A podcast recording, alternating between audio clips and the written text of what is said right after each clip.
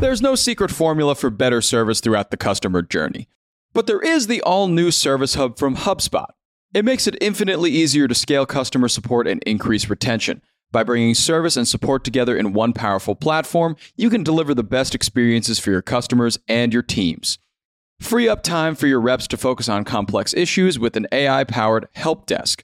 Proactively drive retention with customer health scores that help keep your business ahead, stopping churn in its tracks. And give your entire go to market team the data they need to operate as one unified, powerful front. Also, you can easily support, strengthen, and grow your customer base. Secrets out. HubSpot Service Hub is a game changer. Visit hubspot.com/service to do more for your customers today. Howdy, folks. It is Thursday, January 26th. I'm Jacob Cohen here with Juliet Bennett Rylah, and you are listening to The Hustle Daily Show.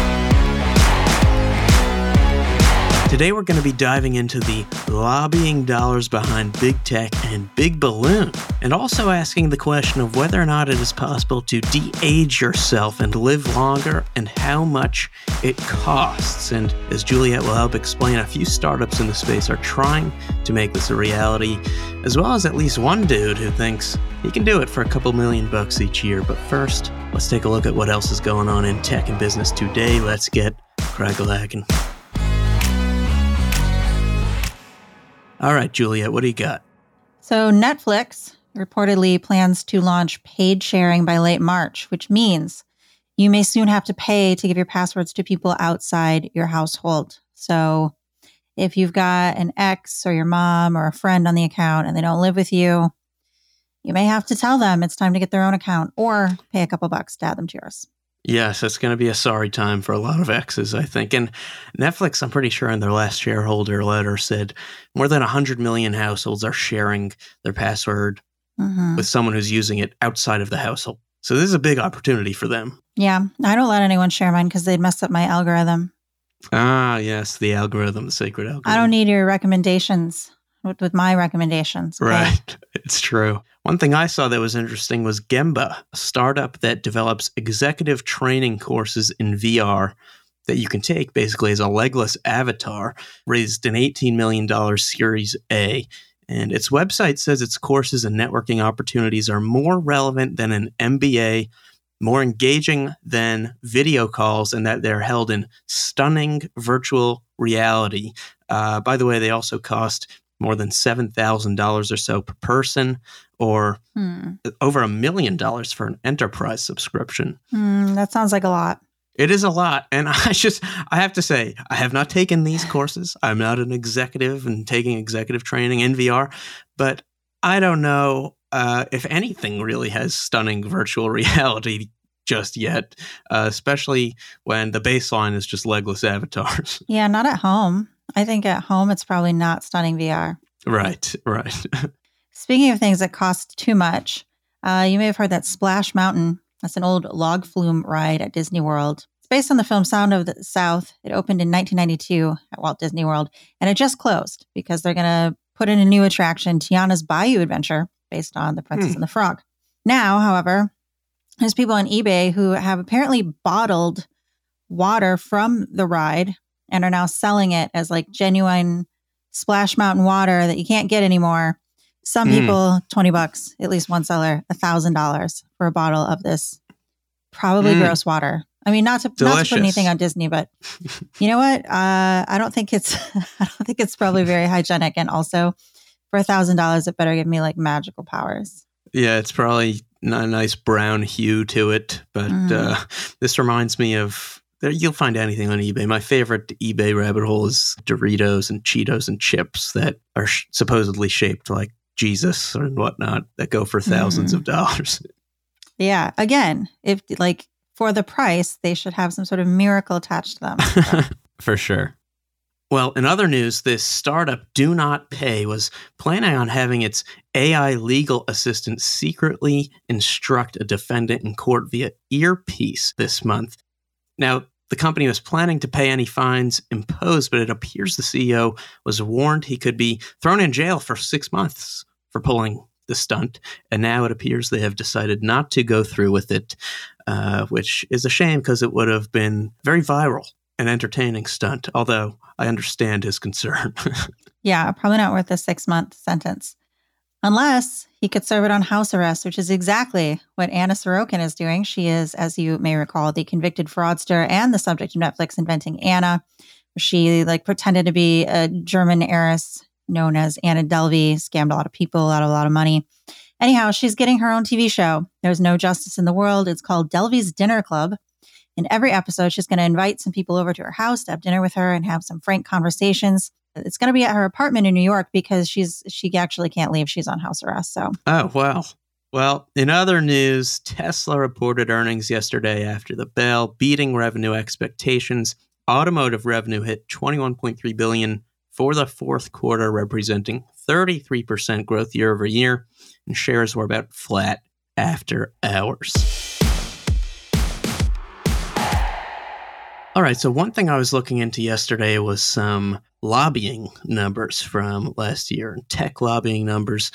By the way, not today, but another time. I think maybe we'll do a story on the Balloon Council, Big Balloon, uh, which spent around $80,000 lobbying uh, as recently as 2019. But today, we'll be focused on tech lobbying. And unsurprisingly, as as tech giants continue to grow and grow, they're arguably facing more antitrust scrutiny than ever. You could think of issues like Amazon undercutting and promoting some of its own products, uh, or Apple pretty much forcing companies with an app in their app store to use their in app payment process, or Google uh, and its dominance over the digital advertising industry. Now, last year, Amazon, Meta, Google, Microsoft, and Apple collectively increased lobbying spend 5%. Interestingly, though, Apple specifically really hit the gas, growing their lobbying spend 44% to $9.4 million.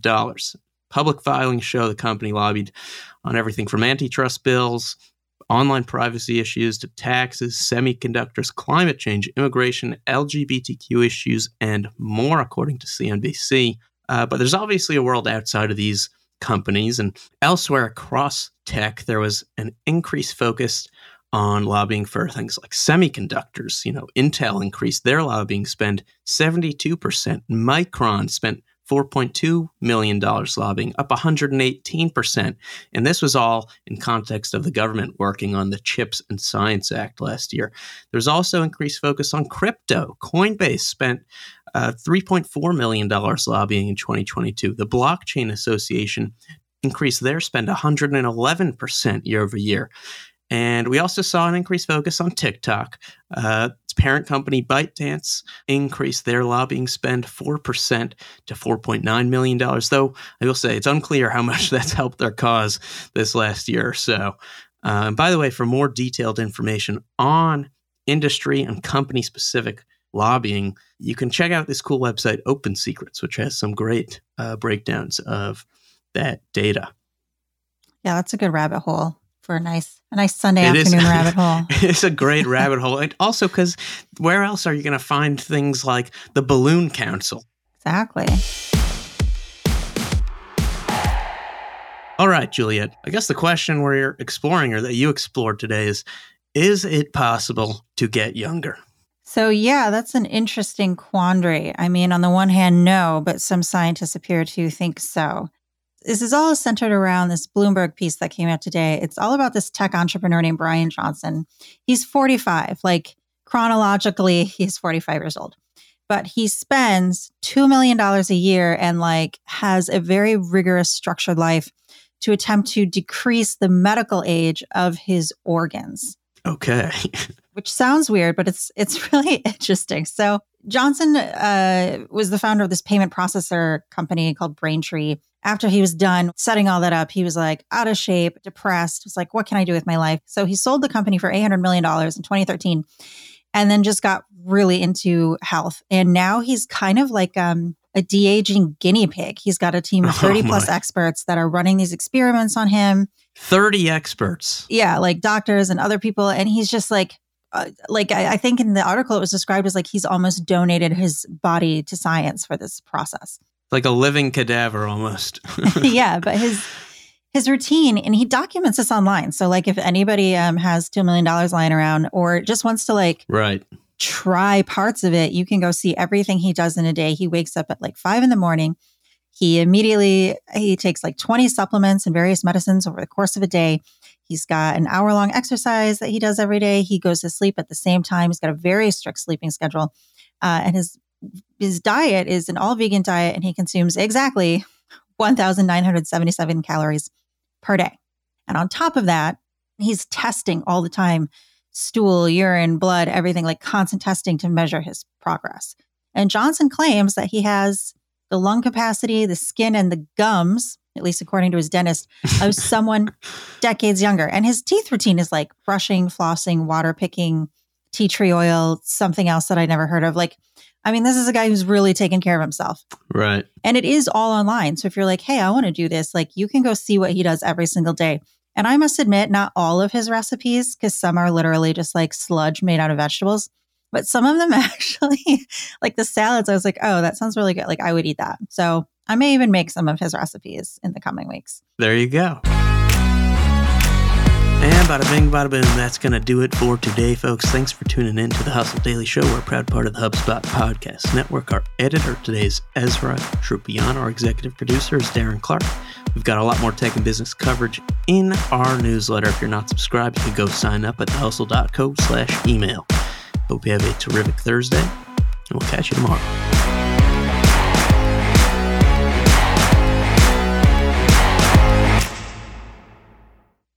Hey, everybody, I got a great podcast to tell you about. It's called Truth, Lies, and Work, and it's brought to you by the HubSpot Podcast Network, the audio destination for business professionals. On this show, you can join husband and wife team Al and Leanne Elliott as they dispel myths, impart wisdom, and answer all your questions about finding, keeping, and motivating great people. They actually just did an episode with John Smith, who is the manager and agent of famous Argentinian soccer player Diego Maradona. He talks about in this episode how he was able to manage the global superstar athlete celebrity that Maradona is and was. It's a great listen. You better get out there and check it out. And you can listen to Truth, Lies, and Work wherever you get your podcasts.